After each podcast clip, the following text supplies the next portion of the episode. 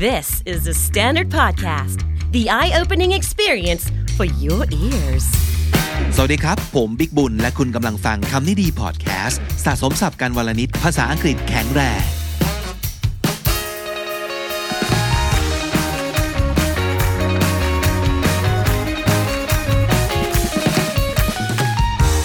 คุณผู้ฟังครับวันนี้ผมมากับน้องจี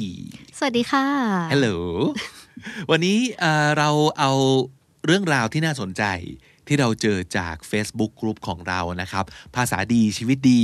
โดยคำนี้ดีพอดแคสต์ที่อยู่บน Facebook นะครับ มีคนถามมาเกี่ยวกับเรื่องของคำคำหนึ่ง ซึ่งมันเป็นคำที่ได้ยินตลอดเลย มันเป็นความกังวลดีกว่า ของคนที่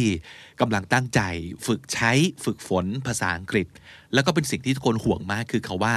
fluent นะครับคำนี้คือแปลว่าคล่อง นั่นเองใช่ค่ะนะครับความความคล่องทางการใช้ภาษา แล้วก็มีคนถามคำถามมาว่ายังไงครับน้องจีเอ่อมีคนถามมาว่าระดับภาษา fluent คือขนาดไหนเหรอคะ ส่วนตัวคือพูดคล่องในระดับหนึ่งแล้ว แต่มีปัญหาเรื่อง pronunciation ผิดออกเสียงไม่ถูกต้อง เพราะว่าเราเป็นคนฝึกคนเดียวอะค่ะ แล้วก็อยากได้ระดับภาษาแบบ fluent ต้องฝึกถึงขั้นไหนเหรอคะ อืม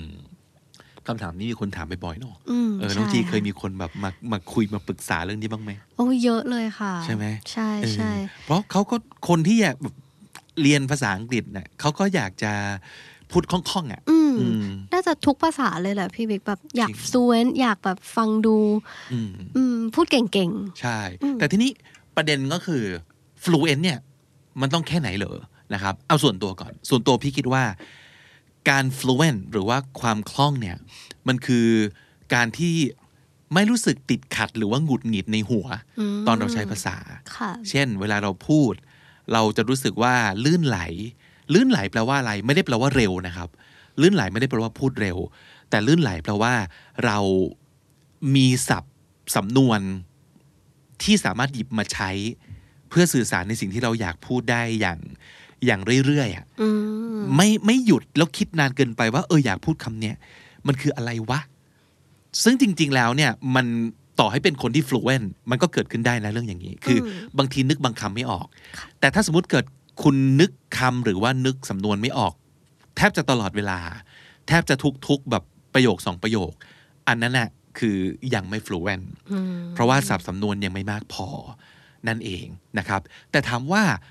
pronunciation เป็นเรื่องเดียวกันกับ fluent หรือเปล่า น้องจีว่าไง จีว่า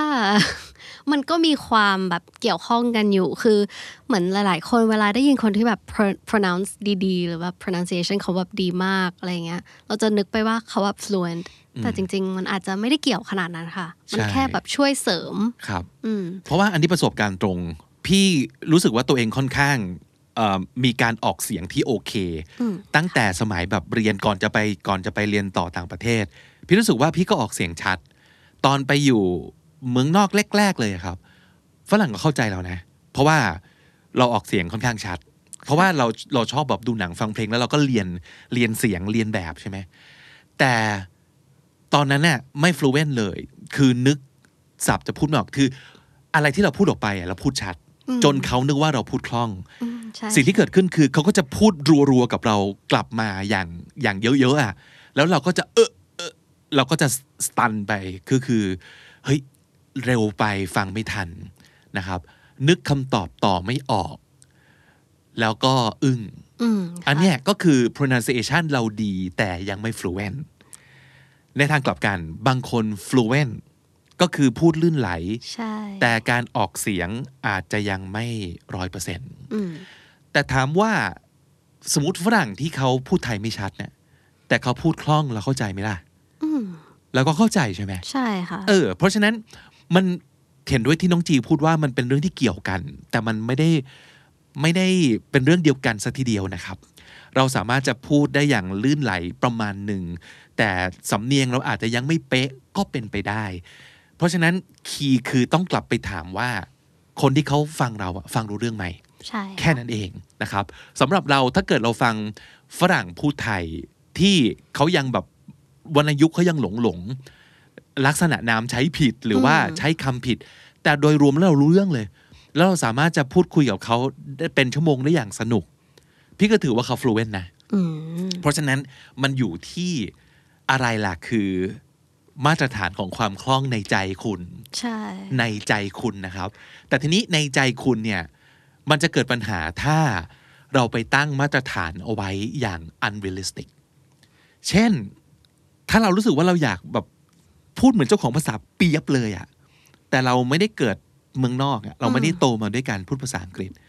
มันอาจจะไม่ realistic ก็ได้ Yeah และถามว่ามันจำเป็นไหมไม่จำเป็นหรอกอืม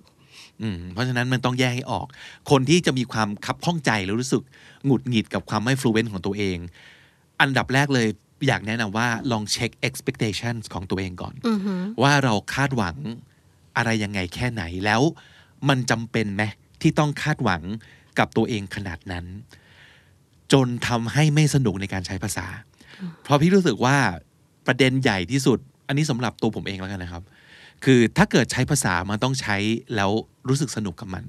หรือได้ประโยชน์จากมันจริง ๆ รู้สึกว่าเฮ้ย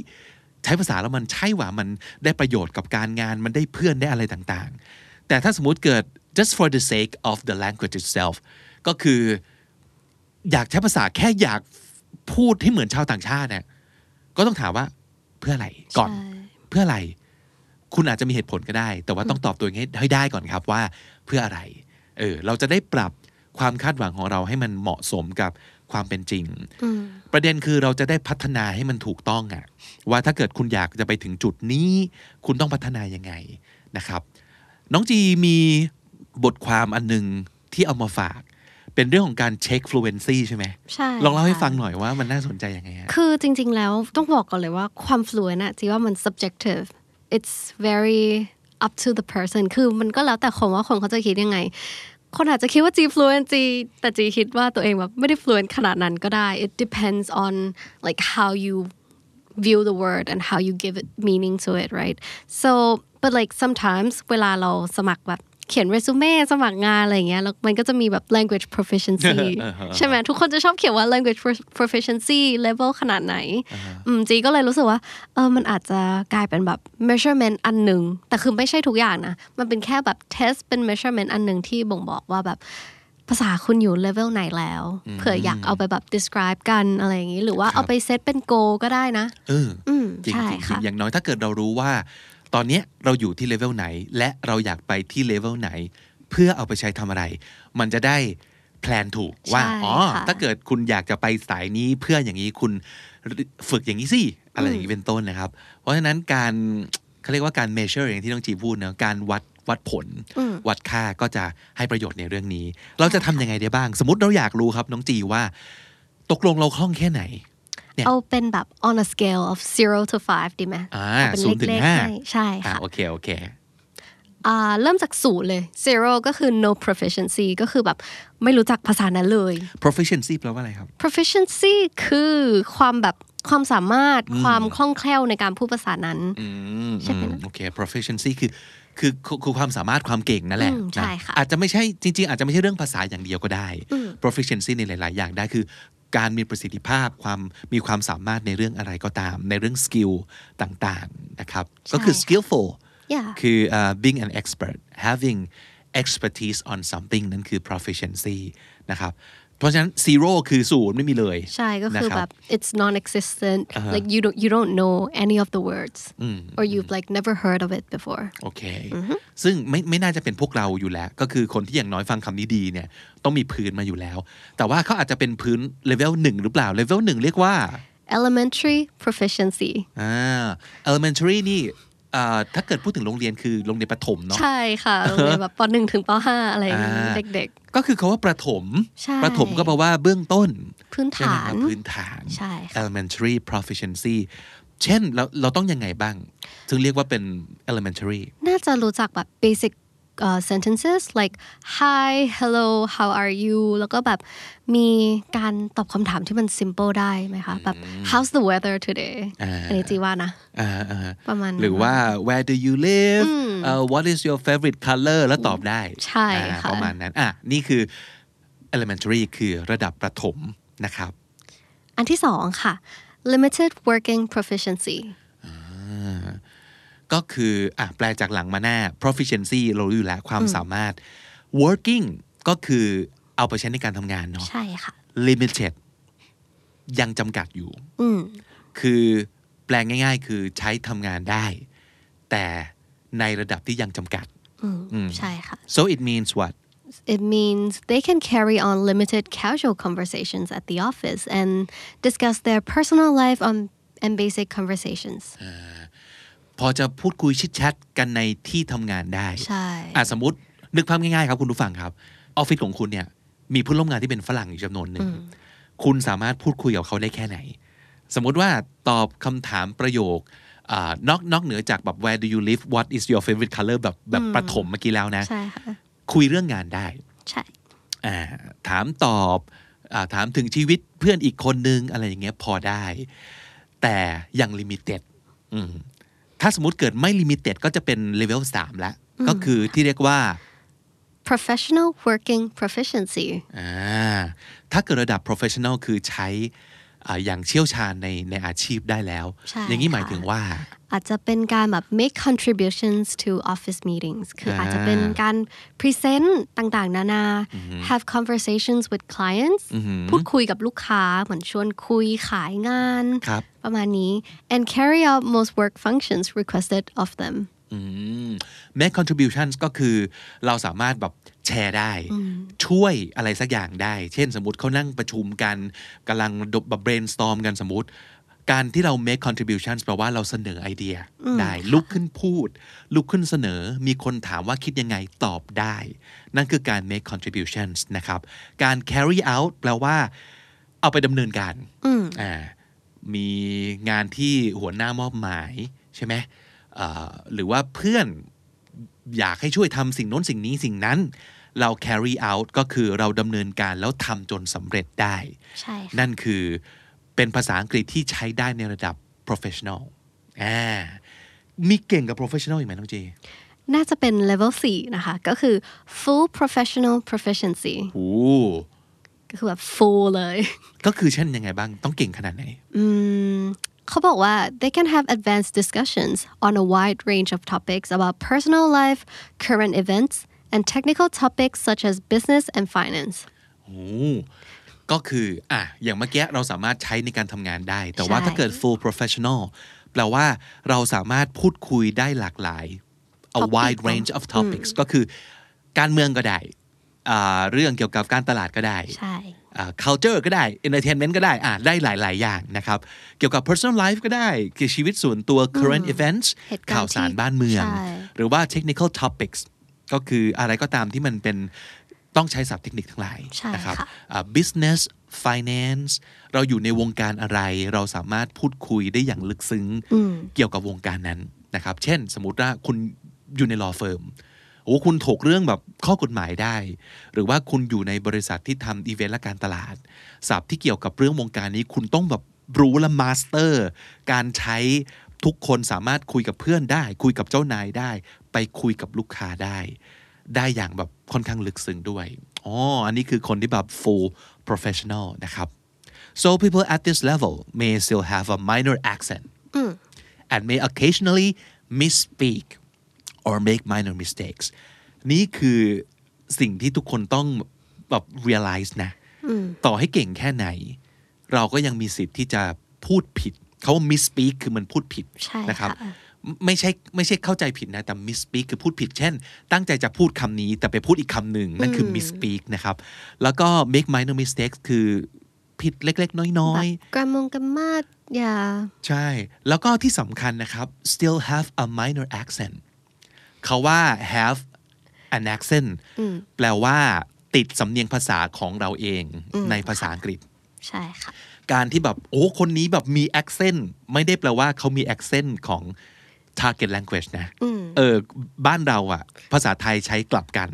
ค่ะใช่ไหมครับ ถ้าเกิดเราบอกว่า โอ้โห accent จัดมาก ถ้าเกิดเราพูดอย่างเงี้ย แสดงว่าคนคนนี้ พูดภาษาอังกฤษด้วยสำเนียงที่สำเนียงไทยไทยมาก หรือว่าสมมติเขาเป็นคนอินเดีย ก็คือเขาติดสำเนียงอินเดียเยอะมาก นั่นคือเขาเขามี accent ใช่นะครับ ซึ่งเป็นเรื่องปกติ คนที่อยู่ในเลเวล4นะครับ full professional proficiency ยังสามารถมี minor accent ก็คือยังติดสำเนียงภาษาแม่ของตัวเองใช่นิเป็ดนแบบหนึ่ง mother tongue อะเนาะเป็นเรื่องปกตินะครับ แต่ปประเด็นคือ their vocabulary is extensive extensive ก็แปลว่า กว้างแหขกวางกเยอะว้างมากใหญ่ไพศาล รู้ศัพท์แบบเยอะมากนะครับ นั่นคือ extensive นั่นเองนะครับ แล้วก็แน่นอน level 5 ซึ่งคือแบบสุดยอดละเราเรียกว่า native or bilingual proficiency อ่าฮะคือเจ้าของภาษาเลย ระดับความเก่งเท่าเทียบเคียงได้กับเจ้าของภาษา หรือสามารถเรียกคนคนนี้ได้ว่า bilingual อย่าง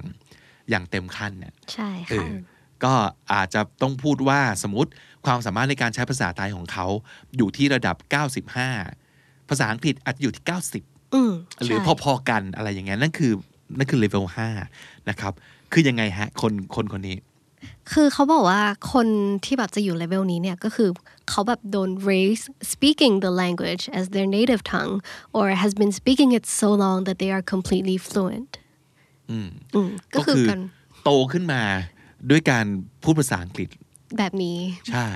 และหลายคนคุณพ่อคุณแม่ที่เลี้ยงลูกแบบ bilingual เนาะอืมค่ะเออ ก็อาจจะพูดกับลูก เป็นทั้งสองภาษาตั้งแต่ตั้งแต่เกิดอะตั้งแต่เด็กๆนะครับ แล้วก็ที่บ้านเอ่อมีเหตุให้ต้องพูดภาษาอังกฤษ เช่น อาจจะเป็นคุณพ่อหรือคุณแม่ที่เป็นชาวต่างชาตินะครับอ่าอันนั้นก็จะบังคับไปในไปในตัวเลย คือถ้าเกิดไม่พูดภาษาอังกฤษกับพ่อก็จะคุยกับพ่อไม่รู้เรื่องใช่ก็จะต้องพูดนะครับ หรือว่าเหมือนน้องจีที่อยู่โรงเรียนอินเตอร์ตั้งแต่เด็กถูกปะอืมค่ะก็คือถ้าไม่พูดภาษาอังกฤษ ก็สื่อสารไม่ได้ ใช่ เออ แล้วเพราะว่าสิ่งแวดล้อมของเราเพื่อนก็จะเป็นชาวต่างชาติด้วย ใช่ถูกไหมแล้วค่ะมันโดนบังคับให้ให้ใช้ภาษาตั้งแต่เด็กนะครับ หรืออาจจะเป็นคนที่พูดภาษาเนี้ยมานานมากจนคล่อง ใช่ บางคนไม่ได้ไม่ได้โตมาแบบนี้ เช่นไปอยู่เมืองนอกตอนอายุแบบยี่สิบกว่าสามสิบก็ได้นะ แต่เขาอยู่ตรงนั้นสิบปีอะอืมใช่เพราะฉะนั้นเขาพูดจนคล่อง เขาก็คือเลเวลห้าได้เหมือนกันนะครับเออเพราะฉะนั้นนั่นคือหนึ่งถึงห้าศูนย์ถึงห้าเลยใช่ไหมศูนย์หนึ่งห้าศูนย์ถึงห้าค่ะศูนย์ถึงห้านะครับอ่าแต่ถ้าเกิดยังไม่แน่ใจนะครับ if you're still not sure whether or not you're fluent or not so try asking yourself these questions อ่ามีคำถามให้ 5 ข้อถามตัวเองนะครับ เพื่อจะตอบได้ว่าคุณ fluent หรือไม่ข้อที่ Do I translate in my head 1 เรายังแปลเกิดการแปลในหัวอยู่หรือเปล่า ก็แปลว่า อันนี้เป็นปัญหาของหลายคนกันคือ เวลาเราไม่คล่องเนี่ยเพราะเราโมวแต่เสียเวลาเปลี่ยนภาษาอยู่ในหัว ใช่ค่ะเช่น ถ้าเกิดเราอยากจะบอกว่า วันนี้เป็นยังไงบ้าง ในหัวเราต้องวันนี้เป็นยังไงบ้างก่อน แล้วค่อยวันนี้เป็นยังไงบ้าง เปลี่ยนเป็น how are you today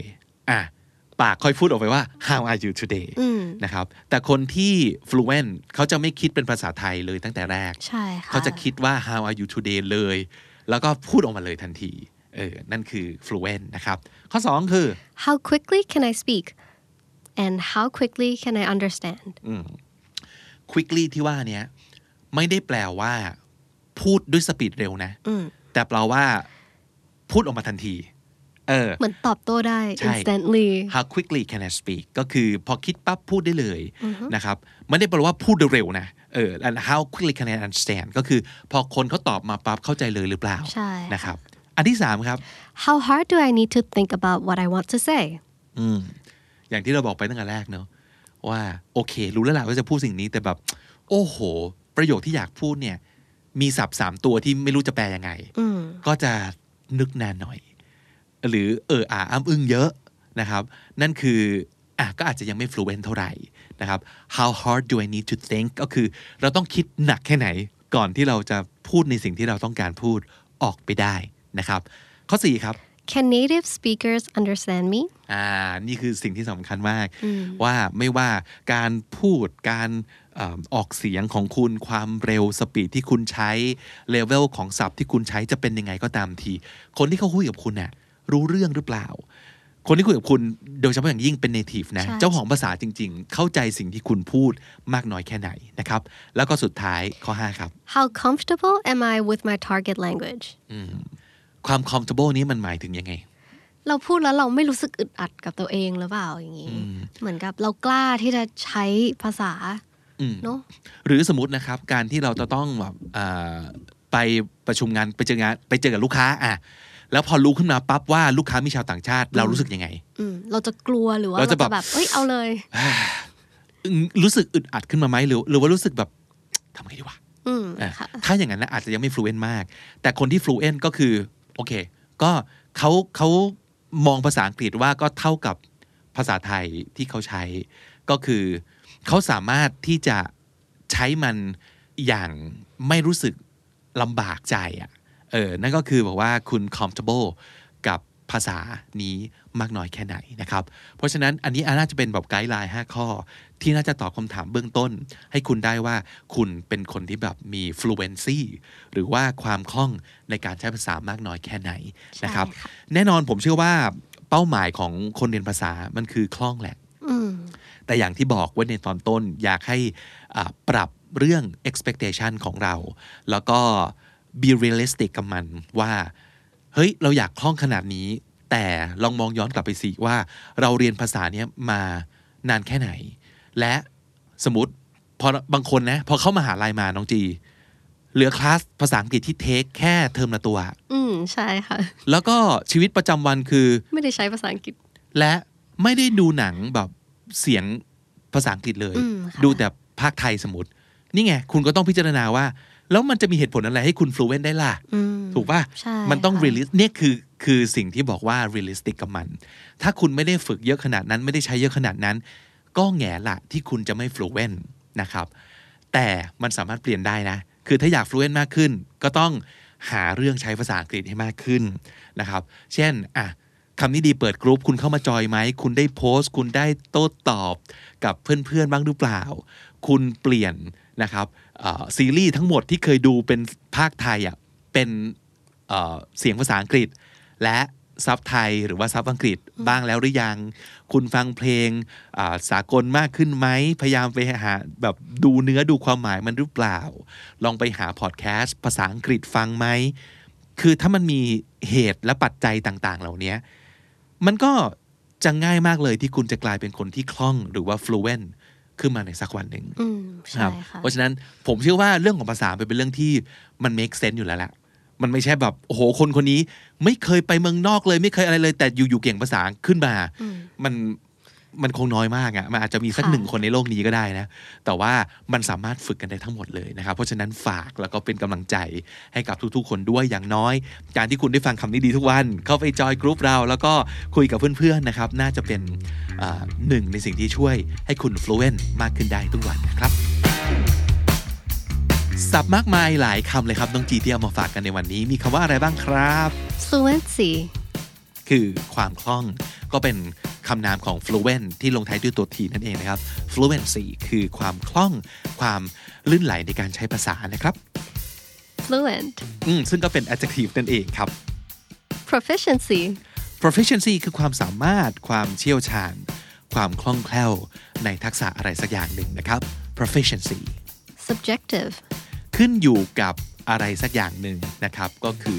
ไม่ใช่เป๊ะๆไปตามนั้น ไม่ได้มีแค่แบบสูตรเดียว แต่ว่าขึ้นอยู่กับความเห็นความรู้สึกประสบการณ์ของแต่ละคน นั่นคือสิ่งที่เราเรียกว่า subjective elementary เบื้องต้นพื้นฐานหรือว่าขั้นชั้นประถมนะครับ elementary make contributions มีส่วนร่วมหรือว่าช่วยเหลือนะครับ make contributions carry out ดำเนินการแล้วก็ทำให้สำเร็จ carry out misspeak พูดผิดครับ misspeak extensive มากมายกว้างขวางครอบคลุม extensive และถ้าติดตามฟังคำนี้ดีพอดแคสต์มาตั้งแต่ episode แรกมาถึงวันนี้ คุณจะได้สะสมศัพท์ไปแล้วทั้งหมด 4,789 คำและสำนวนครับ และนั่นก็คือคำนี้ดีประจำวันนี้ครับ ฝากติดตามฟังรายการของเราได้ทาง YouTube Spotify และทุกที่ที่คุณฟัง podcast ผมบิ๊กบุญครับ จีค่ะ วันนี้ไปก่อนนะครับ และอย่าลืมเข้ามาสะสมศัพท์กันทุกวันวันละนิด ภาษาอังกฤษจะได้แข็งแรง สวัสดีครับ สวัสดีค่ะ The Standard Podcast, eye opening for your ears.